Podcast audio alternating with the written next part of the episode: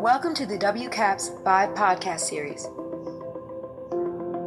WCAPS is an online community dedicated to strengthening the leadership and professional development of women of color, specializing in the fields of peace, security, conflict transformation, and foreign policy.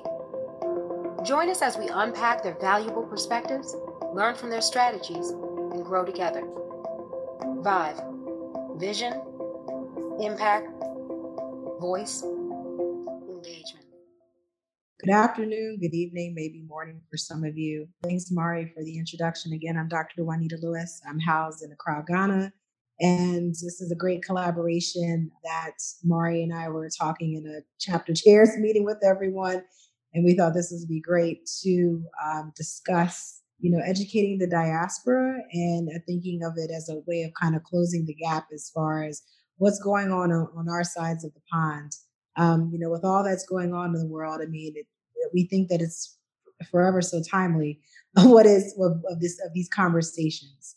And so, uh, before we go ahead and get started, um, again, this is also a soft launch of the Ghana chapter.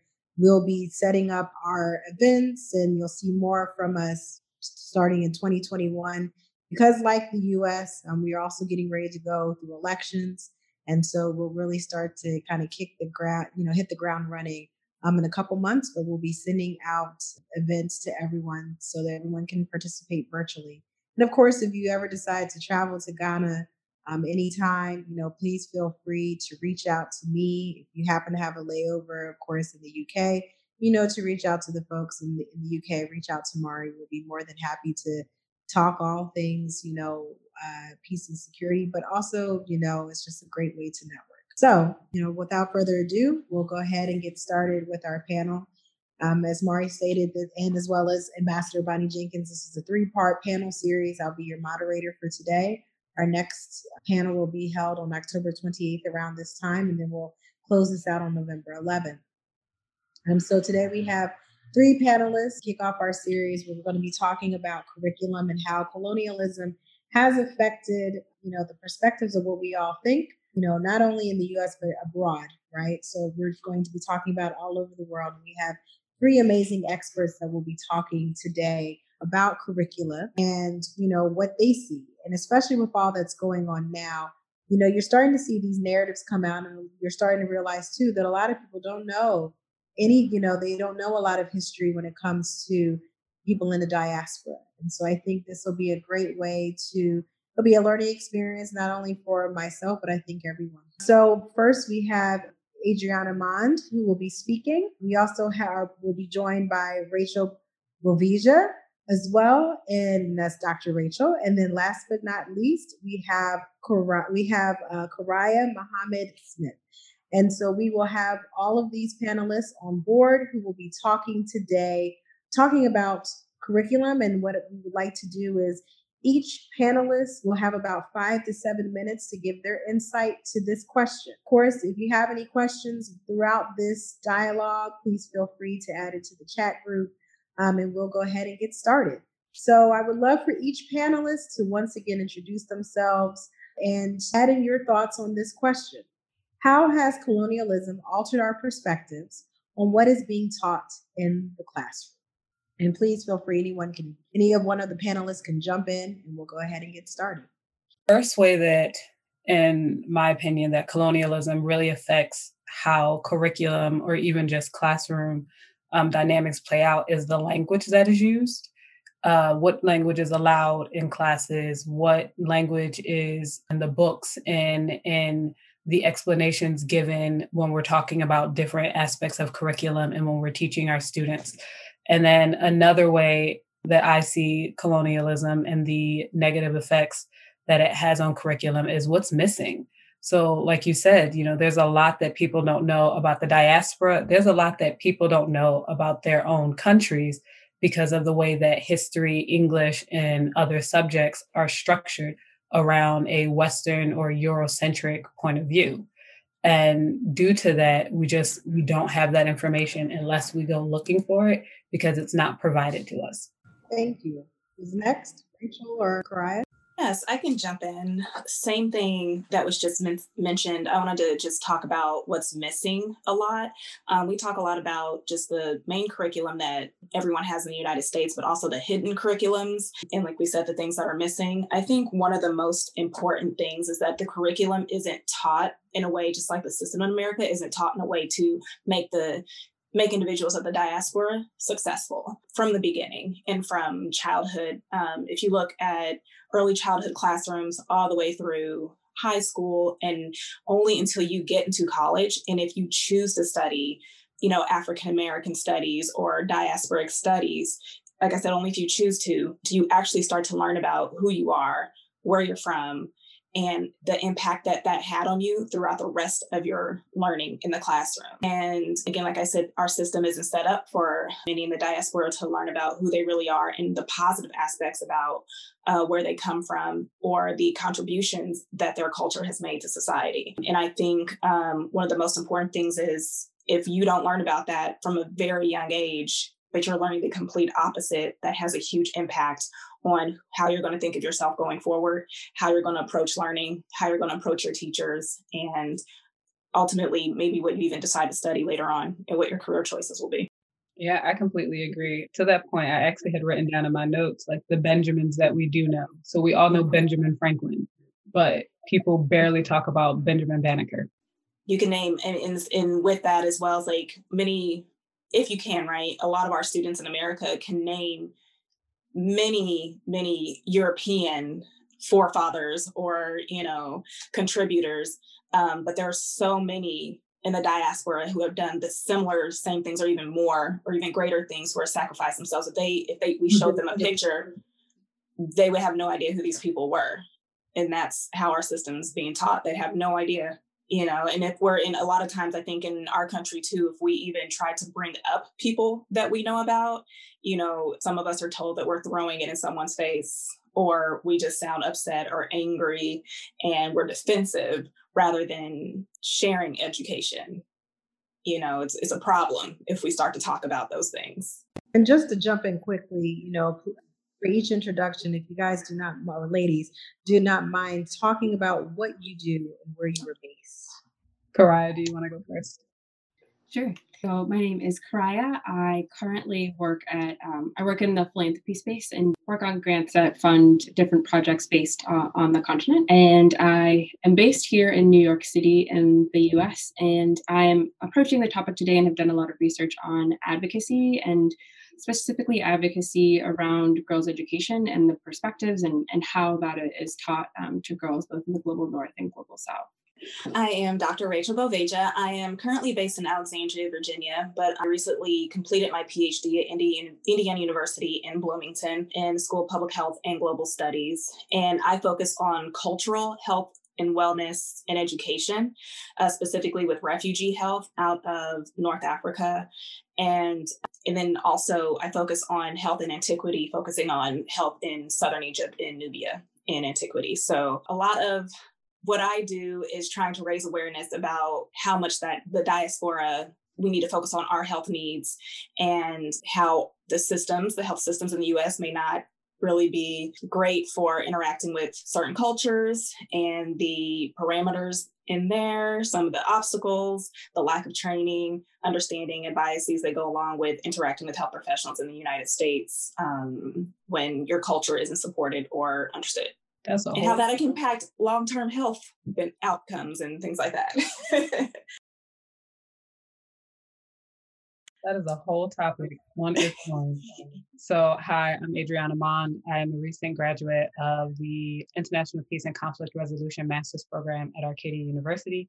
And I currently work with the American Friends Service Committee here in Philadelphia, where I work in the International Program Unit, where we are focusing now shifting to virtual. But we focus on providing space for actors in the global south to speak with and to engage with the leaders and other people groups that are relevant to changing the conversations to affecting peace and security in the regions and things of that nature. I am coming at this topic from more of a multicultural lens and what we can do to change how colonialism is impacting our students and actually just how it how the power structure there impacts every step we take. I think it is Papa Pope from Scandal who said it best. You we have to work five times harder to get half of what they have. And part of that is because the language that we use is not the dominant language. It's because, um, like Rachel was saying, the backgrounds that we have, be you Black in America, Asian in America, or any other just not Western European background in America, you have to work harder because the systems are not created for you. So, how do we shift the way that systems, especially education, which should be much more multicultural than it is, given the connectivity in the world, how do we ensure that we're providing spaces for people to bring themselves authentically into classrooms, into workspaces, into Zoom spaces, and to be received with respect and with their experiences and with their knowledge being held to the same standard as the textbook that is written by some random white dude. Mm, thank you, ladies, for the introduction. And Karaya, we would, I'd love to get your thoughts on the question that was asked in the beginning. Yeah, so I think I am approaching the, the question around how colonialism has impacted our curriculum from more of an, I guess, outside of the classroom context, and I guess what you would necessarily call it, but an, in an extracurricular kind of way. And so I've done a lot of research on what we call girl empowerment organizations, who you'll mainly see on high school or college campuses here in the US, and they're organizations that work to kind of activate girls on college campuses to raise awareness and funds for girls in the global south and in issues related to them so and mainly girls education and just from my experience and being in one of those organizations and just how the approach and again the language which has been pointed out before didn't necessarily feel feel correct. It didn't feel like a way that I would explain my my counterparts and my peers in the global south. Um, and so kind of the whole rhetoric of the girl effect how seems as though it's something that's really empowering and then the idea of that you know when you invest in a girl she um, returns so much more to her community and family and society um, as opposed to investing in, in, any other kind of member seems empowering but it, it actually is a lot of responsibility that i think is not necessarily it doesn't necessarily belong to them. And then kind of just the, the framing and the rhetoric around them, them being an investment. It's not a way i i feel like i would describe um, another person. And so have done a lot of uh, research on how that rhetoric is actually really harmful and it's a harmful way to um, introduce especially young women and on majority of college campuses young white women to advocacy work and framing it from that perspective is, is can do a lot more harm than good and then also on the flip side, wondering where girls and, and young women like me fit into that rhetoric. Um, and so African American women here in the US don't necessarily fit into that kind of pipeline and, and approach um, that, that the girl effect presents. And, and we're kind of left out kind of have a foot on both sides of that exchange. And so, how um, are we being looked over and underutilized and not included in kind of the conversation and, and the curriculum around advocacy for women's rights. I think if I could also respond to what you just said, Mariah, I the image issue, right? I think that may be a part of it is that in this country, we rarely see ourselves. Well, we start to, we're starting to now, right? But growing up in speaking of like classroom and the curriculum, whether it was a textbook, a lot of leaders, they were, if they weren't, if they weren't already women to begin with, they weren't black women Mm-hmm. you know and so when we talk about bringing people to the table like you said and making sure you know that's the whole thing diversity versus inclusion it's one thing to you know have people who look a certain way at the table but not include their voices it's one thing to say that we live in a country that's multicultural and diverse but you never see anyone who looks like you and neither does anyone else and i think that's what kind of points to you know it's important for us to see that. But if no one else is seeing people who look like us they don't turn to us for these pipelines. Yeah. And i think building off of that imagery is where can where else can you look?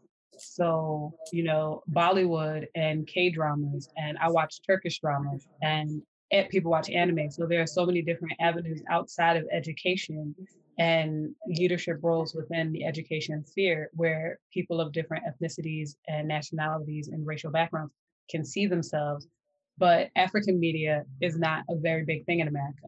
And you really only get it if you live close to a community of immigrants from an African country or immigrants who came from the Caribbean. If you're just in a black household, you get brown sugar, you get soul food, and and that's what you see. And like you see them in these roles and in these jobs where it's like, oh, I've never thought about that. You know, I've never thought, yes, the Turkish drama.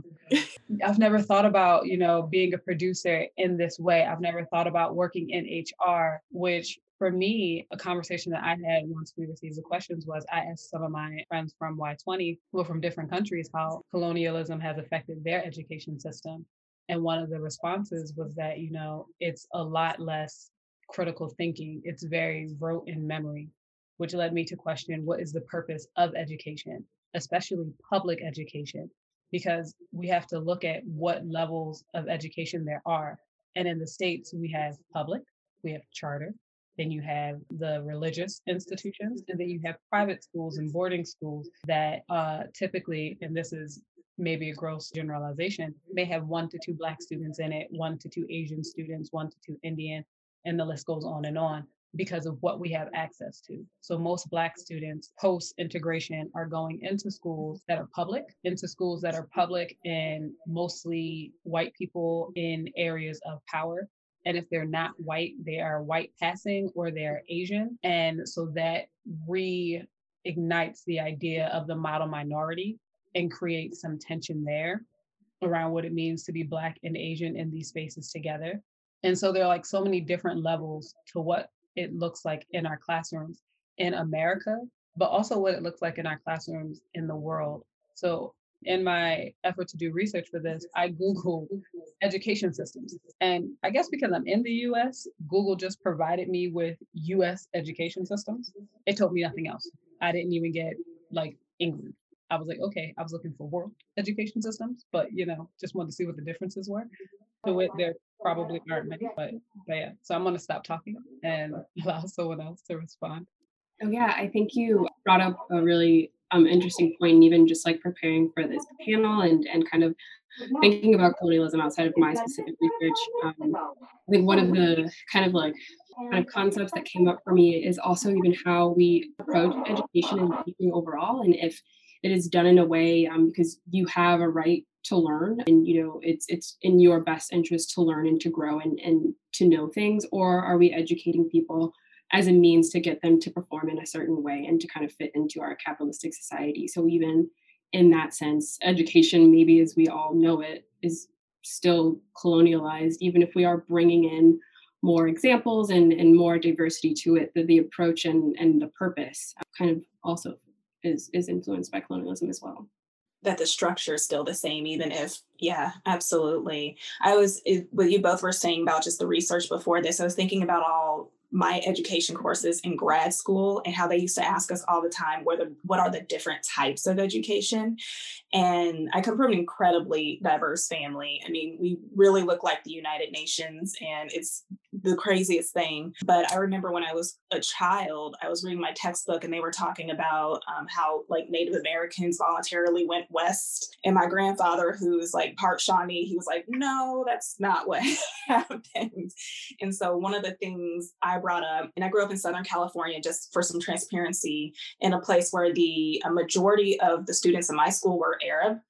And then you had Asian, and then you had some Black, then Mexican, and then white that's what the nature of my school looked like. And so everyone basically that I grew up with, their parents were immigrants, whether they were like well off or not, everyone was immigrants. And one of the things that we talked about a lot, especially in grad school, and what are the different types of educations that a lot of cultures, I would, I don't want to say it's outside of the Black culture because I do know that there's a lot of that arising now have their own cultural education outside of the school, the formal schooling system. So even within that structure that we're all put into into these public schools, I can think about all kinds of cultures in the United States that their families force them to have cultural education on the weekends. You are learning the language of where you're from. You are learning the traditions of where you're from. You are learning very positive things about who you are and where you come from from a very young age first before you enter into the colonialized school, public school system. So I feel like there's that contrast too of you know what colonialism has done in in curricula is that you uh, I think we've we've said a couple times. I forget his name. He's also from the UK. We always have to take two sets of notes, you know, in the classroom, and I feel like we're taking like four or five, depending on the different types of education we're seeing in the United States. Yeah, I, I, agree with that. I was talking to a friend from Morocco, and Morocco was colonized by France, as we all know. And so I was like, okay, how has the colon like how, how has colonialization affected Morocco, especially as this is the second wave of colonialization to hit Morocco, because as we all know, sorry, there was a net before the Arabs were in northern Africa, Africans were in northern Africa, specifically the Amazigh people. So those two waves of colonialization had a double effect. So you have the Arab wave that has been there for hundreds of years and is pretty entrenched, and everyone's like, okay, we study Arab, Arabic, we study um, Islam because that is a study in a way that Christianity in the US is not. We study so many different things that, like you said, are attached to our culture and are attached to our religion outside of school. And then on top of that, you had the French education system that was placed on the Moroccan people. And so, with that, going back to language, came a change in what is acceptable. And so, you were no longer able to speak Darija, which is the Moroccan dialect of Arabic, in the classroom mm-hmm. because the modus operandi was French. You're supposed to learn in French if you can't explain this concept to me in French, you're doing something wrong. And now that shifted and and so I'm going to butcher this person's name. So please charge it to my head and not my heart. Ngogo Ngojiwa uh, Thiong'o, who wrote about the Berlin Wall and that, you know, first they came in with their bullets, but after the bullets left, there was the chalkboard and the classroom, which is like a paraphrase of it. But I was like, that is so true. Because once we decided to stop physically harming you, we just degraded your culture to the point that you don't want to know about it. And not only do you not want to know about it, you think that it is more valuable to know about my culture, to know about my language, and to know about what I have to teach you and what I can impart into your country that may not have anything to do with the history that can be found there, the important historical figures that are there, and the way that math and science and things were taught before we came in.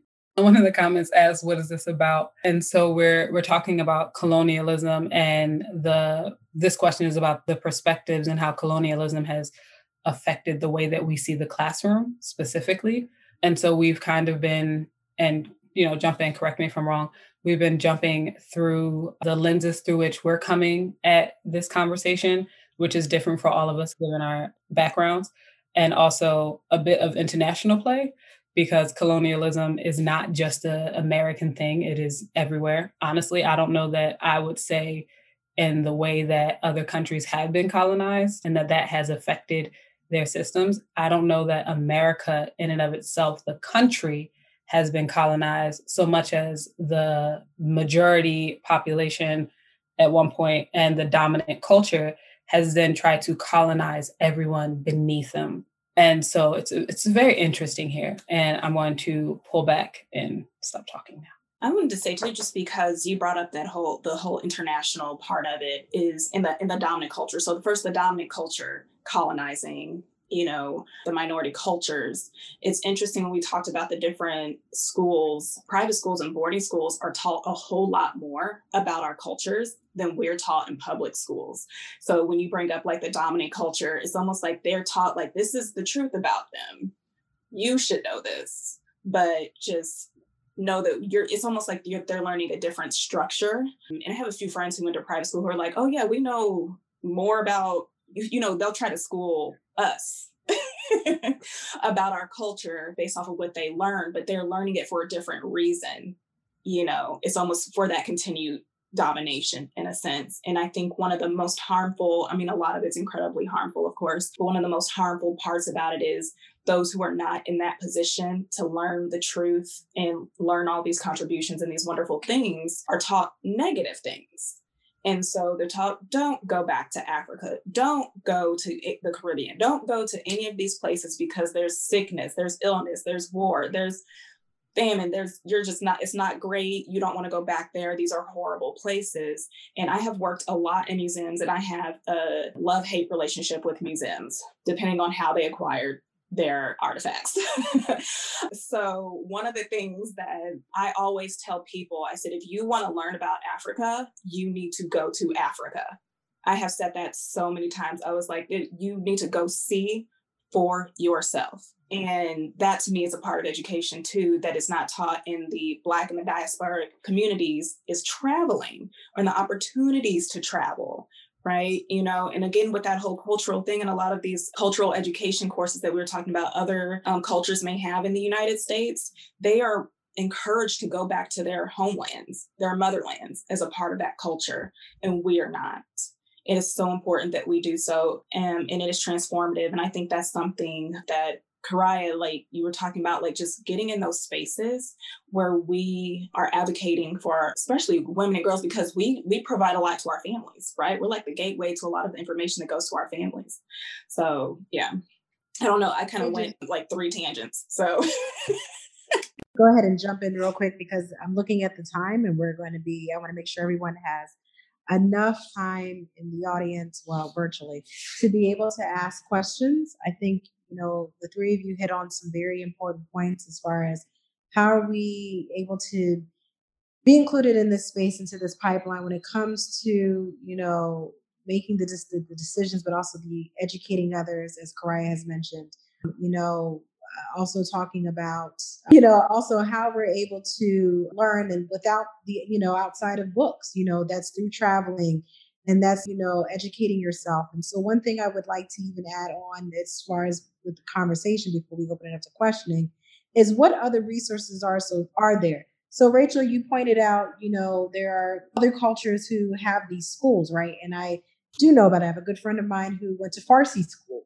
She's persian. So she went to Farsi school, you know, and, and I, I, think within some West African communities within, you know, the U.S., um, there's these opportunities where you are able to, you know, be around people in the community that look like you, or, or at least from your parents' generation. I think, you know, African Americans there was something like that. It's, you know, the government has probably tried to bomb it 3,000 times. Anyway, but the thing is, what other resources can people use, and I would love to hear from each of you that you can find out this information. And I'll start with Karaya because I would also love to add in too is that when we're talking about colonialism, right, we always add in the patriarchy element. It's always about what men have done, not really what much what women have done. And what do you think are the resources that we can use to also learn about what women are doing, not only in the US, but also abroad? because we hear the negative things about Winnie Mandela, but we don't necessarily hear about the positive things. So would love to, you know, start with Karaya, then we'll we'll work our way down, and then we'll open up we'll open up the floor for other questioning to uh, round this out. Yeah, I would love to start out, and I think the big the big kind of uh, theme from my research and my experience is that it's just it's very um, I don't even know what the word is, but but to say that women and girls are the key to kind of fixing a lot of these issues in, in global poverty is kind of crazy when it, it is the result of, of a system that has been built by men and built by the patriarchy. And so, in thinking um, if we're going to, to label them as kind of the, the key kind of element there, but not necessarily be speaking directly to them or hearing from them that's extremely problematic. I mean i and i think just in in anything if you are supposed to be getting a perspective or working with a specific population or working with women and the only people that you are talking to are men or people that don't look like the women that you are you know supposed to be learning about then that's kind of a red that's a red flag right there. Um, and i think the best way is to to try to figure out how to go to the source. And so if you are going to you're going to work with anyone, you should be working directly with them and speaking directly to them um, and getting their perspective because I think uh, so much can get lost in translation and how we think and and how even and I have been trained to think about these things have been in a very colonialist way, even though I am a black person and person of color. Um, and so you know it's it's a constant unlearning for me as well and reminding yourself of that. And I think too. Uh, and wanting to be very transparent, I, I have this conversation with my mom a lot uh, because she was uh, raised in Detroit, Michigan. She was uh, raised by her mother, who was part of the Nation of Islam. So she had a whole kind of like very intense, um, like informal cultural education to her blackness and, and what that meant um, in that context. And I didn't grow up that way. And so I, I go back and forth with her all the time because I'm like, I'm learning new things and like explaining, like, oh my gosh, like this is how it's presenting itself. And she's like, yeah, I know. I'm like, yeah, but I wasn't, you know, I didn't get that like Nation of Islam, you know, kind of like uh, perspective on it. And so it's also been a journey for me trying to figure out um, how to learn about these things and come across them because I, I don't, this is not something I learned about in school. And it's also not something culturally that I'm getting in the same way as, as people, you know, my, my ancestors, people who have before. Um, and so it's a, just a once I've been like awakened to it, it's it's been a lot of just talking talking to other people with different life experiences and, and more experiences than me and and just like I, that's been the, the best way for me to kind of learn um, and just gain new perspective because I, I know that mine is colored by a lot of of these systems that don't really have my best interests in heart. Thank you, Karai. I appreciate your perspective, and I think it's no, I think it's very important. So I this I think that's a great way to segue into the other two panelists. I also have a family for who's family member who grew up in the Nation of Islam, so I understand we have something in common. So, ladies, anything else you want to add? What resources would you do you think that we should think about having in our wheelhouse when it comes to educating ourselves, not only on the American context but also abroad? Yeah, this I think this is wonderful. And Karai, I just want to say you, you what you said was perfect. And just the whole being a lifestyle to continue unlearning and checking ourselves in the sense that like, you know, making sure we're understanding each day, you know, the things that are coming at us, like you said, that aren't for our best interest. I thought that was amazing what you just said. And yeah, well, first of all, I just have to give a shout out to what what you all are doing this is a great resource. I know it's because of COVID that we are even allowed to attend so many webinars and things like this that we wouldn't have been able to in the future. But having opportunities like this to talk to one another and share experiences across the world is huge. Um, I think we could um, do the same thing with books and things like that. I'm involved with a lot of universities and, like I said, in museums and things like that, that I can share information. There's always a lot of information that it seems like you have to search for, not always on display. But because of, of, the work that I do, I can share some links with everyone about like if you want to look into certain books, look into other speaker series and things like that that are going on similar to this so we can continue to share with each other and learn with each other. I think what Karai said is so important is talking to each other, really being honest and authentic in what our experiences are, and really just sharing and continuing to unlearn, like they said at the end of higher learning. I've been thinking about that movie a lot lately. yeah, and I would even also quickly add too, making sure that you share with not only with other Americans, but also people from who are, are part of the diaspora. I mean, I live in Ghana, and there's a lot of interesting, uh, you know, misconceptions that people have about Black Americans and on the you know living in the continent. It's very interesting. Um, so you know, again with this particular panel, not just the U.S. but it's all over. You and within know, everyone has a yep, and within the continent, yep, North versus South versus West. We all have their own, you know, everyone has something. So I think, you know, to both of your points, yeah, also, you know, connecting this way as well. And Adriana, you'll be the person who'll be wrapping us up for this this question. Awesome. So one of the great things, kind of building on what Rachel was saying about COVID, is that we all have ample amount of time to just be at home on the computer. And YouTube is your friend. Independent content creators and the materials that they produce, they look at so many different topics that are not traditionally covered either in K to 12 or sometimes even in college in depth in those general US history, world history classes. So I am on YouTube all of the time looking at all of the videos about all of the things because it's it's a great resource and also books like Rachel was saying. And to Karaya's point about you know not investing in things or giving um, space to things that are not looking out for your good. The other part of that is just accepting that your version of black and your version of whatever ethnicity or race or you are that is just as valid. Like I, I'm I'm pretty sure that all of us have had experiences where we've been called an Oreo or where we had to code switch or something along those lines. And so knowing that that is okay because we have to maneuver in this world, but also questioning why a you think that speaking standard English is not a black thing, but also b why do I have to code switch? So calling those things into question, looking for looking for independent content creators who are also calling these things into question. And series like these where you're able to just have a conversation about it and where you know you're not shamed for not knowing. There are so many things that we just don't know. And whether it's because we didn't we weren't taught we hadn't looked for it et cetera et cetera there's no shame in not knowing. There is shame in not wanting to find out because you're afraid of being ridiculed. And so we just have to treat each other with kindness as we all continue unlearning and learning different things throughout our journeys. Thank you so much for that, especially during this cancel culture. I think, you know, that's something that you know, people forget to mention. And thank you, Karaya, for adding that in. Um, that's actually on my on my list as well. We'll open up the floor to questions. If anyone has any, uh, please take yourself off mute. If you do not want to uh, speak, you can always throw your question into the chat. And also, if there's any books that someone may know of, you know, also throw that into the chat as well. Mari and I are planning on building out a, a resource list so that everyone can go back to the conversations that will be discussed during this panel series and, you know, it's an opportunity for you to learn, not to be ridiculed. I just went to a book festival this past weekend.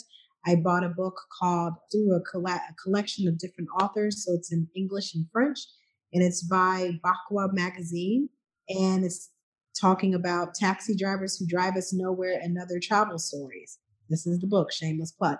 And, you know, it's looking at the experiences of and how to travel as an African within the continent, um, actually with, even within the world. So I'll throw that in the chat as well, and we'll go ahead and open the floor.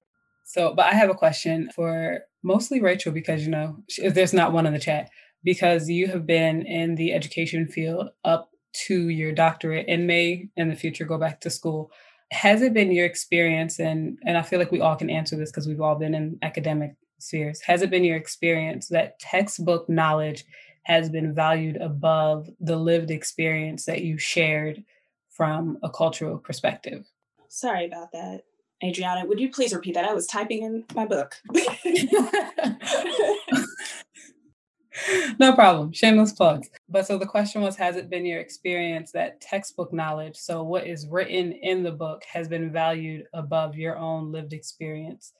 Oh, absolutely. Uh, so oh gosh. I mean i think throughout my education one of the reasons i wanted to get a phd was because i half half of it was because i feel like i had to. It was the only way i was going to get people to understand and hear the perspective of someone like me who grew up with different types of a different type of culture education and how valuable that can be in my experience in the classroom. And so i've of course been through the education system from a young girl through PhD, but I've also taught from early childhood through college as well. And I've taught in public schools and private schools and just seen all kinds of differences. And one of the things that remained the same to me is the private schools I've seen, they had more cultural, uh, multicultural education than the public schools did. Of course, they had the money to pay for that. And you know a lot of the students in the particular private schools i were in i was in their uh, parents were immigrants so they came from a lot of different cultural backgrounds. So i think it depends where you are and what type of school setting you're in if you are the textbook what type of textbooks you're reading and the type of teachers you have and what your school mission is. That makes a huge huge difference. Unfortunately so i went to indiana university in bloomington which i don't people say Bloomington is the blue dot that's in Indiana. So for those everyone in politics, it's the one liberal outside of uh, Gary, Indiana, the only other liberal place in it, the state of Indiana. And um, but right outside of those borders is where a part of the KKK started decades ago. So you have the university system where you have all of these people from all over the world trying to teach about critical race theory and things like that. But then as soon as you step outside the borders, you're constantly accosted with N words and things like. I mean, it's it's quite a qu- contrast. That being said, in a university that tries to do so much to raise awareness about diversity and multicultural health issues, we're still not at the table enough. Our diversity centers aren't they're still paid the least, they're valued the least, and they're only allowed to promote safe, whatever that means for the university, things that, you know, aren't going to cripple the funding, but still give an image that they're supporting diversity. And so the one thing about doing the PhD is you are supposed to do your own research, right? This is all about your research and what you are supposed to become an expert in. And so that was my opportunity to not only share about the experiences that myself and so many others have had and the impact that education has had on us, but also um, to back that up in science and evidence that this is an issue this that this is something that needs to be studied and with that just really quickly i'll wrap this up one of the things that i have had happen to me and i don't know if this is an experience of anyone else on the panel is even all the way through my phd program i was treated as someone who shouldn't strive to accomplish a lot. So just stay in this class. Uh, you don't need to take that advanced class. So, you know, it's that conversation about affirmative action. And if you're a part of the quota and what happens when you get into the school, people think that, you know, you already have like this imposter syndrome, right? Of like, are you, did you get here because you're smart, because you're supposed to be here? But the issue of when you get in, that this system is almost set up to keep you from learning as much as you can so that you can, when you leave, do things like this and speak about subjects like this. And so, and that happened, unfortunately, through all the way through the PhD program. I had to fight to learn and have access to different learning and educational opportunities. So, textbook is always favored because a lot, especially in college, they're usually by the professors that you're taking the class in and they want the money. So, that's a big thing.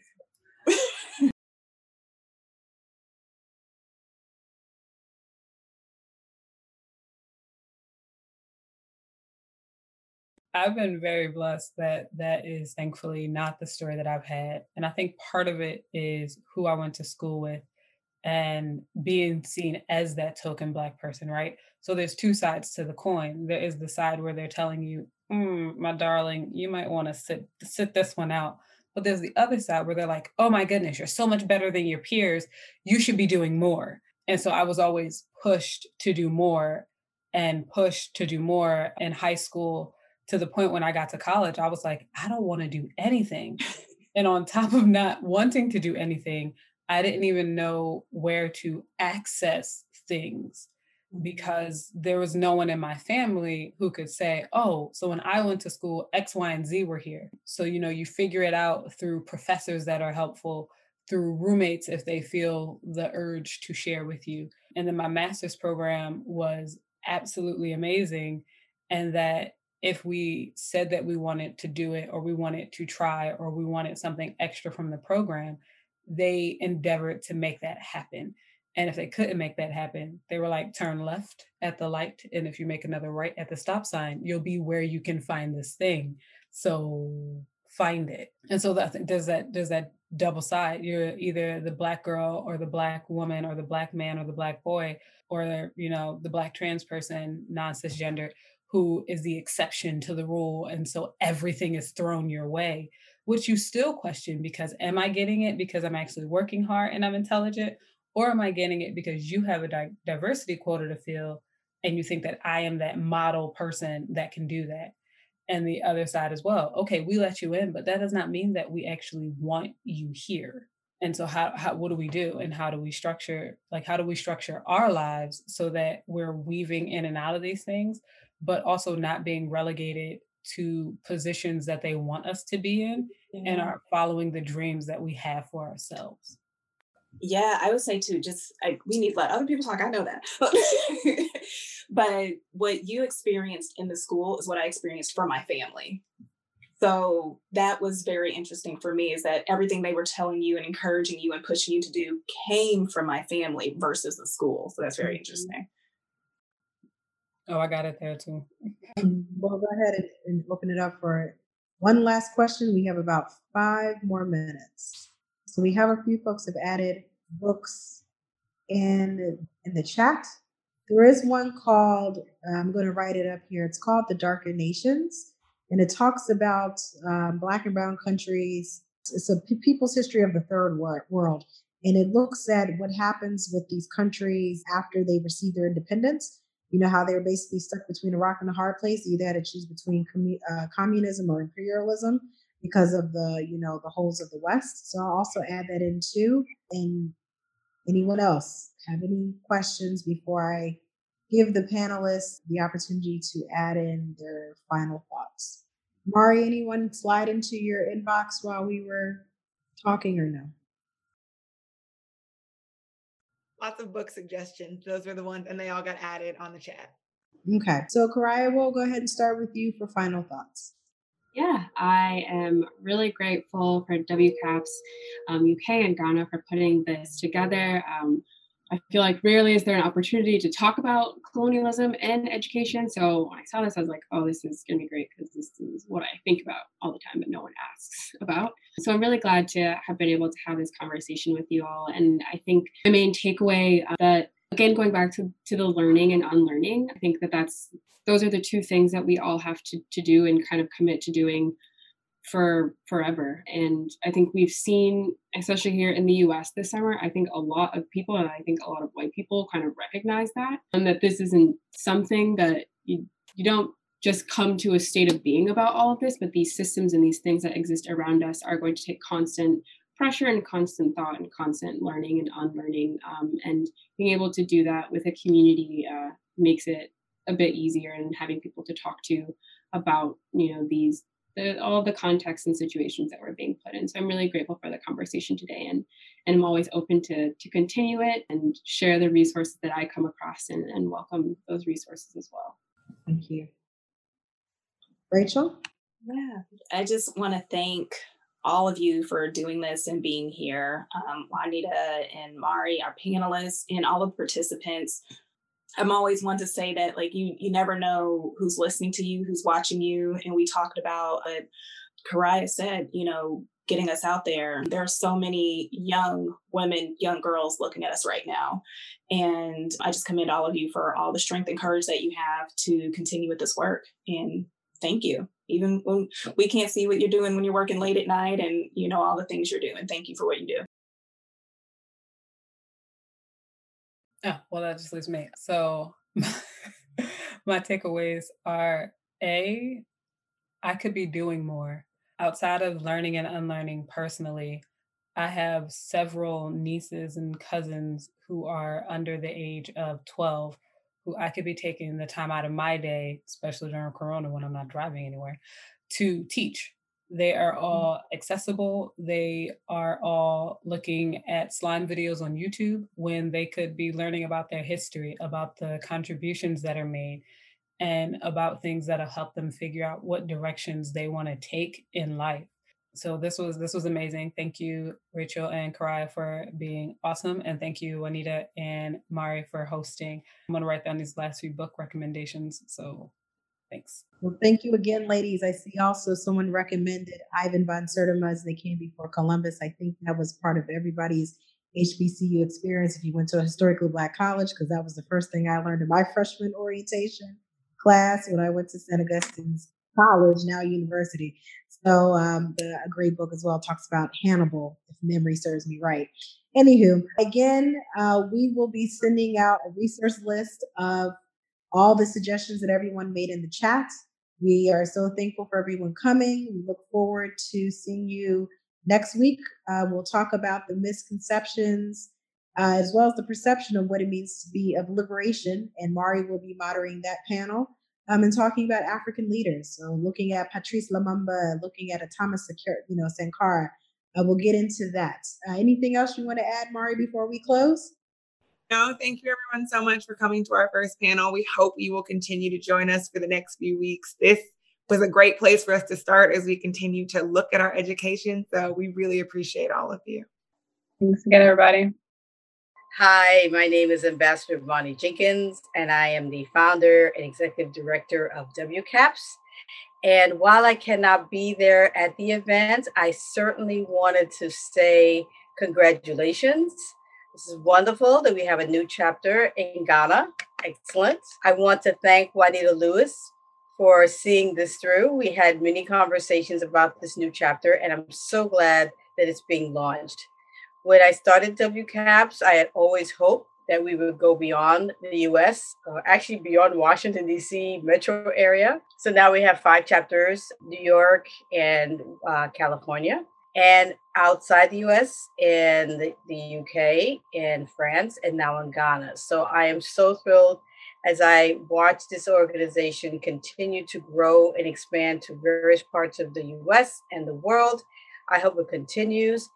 And I just want to say thank you so much, Juanita, and all of your colleagues uh, in our new Ghana chapter who are getting this launched. And also Marie Faines and everyone in the UK chapter for hosting these events with Ghana, all of which will be amazing. And I'm glad that you will be recording this because certainly want to post this on our website. And we want everyone who could not be here today uh, to be able to listen in. And we also look forward to the, the next two uh, events that are part of this series. So thank you once again. Good luck. I know it'll be an amazing program. And I'll be talking with you soon. Bye bye.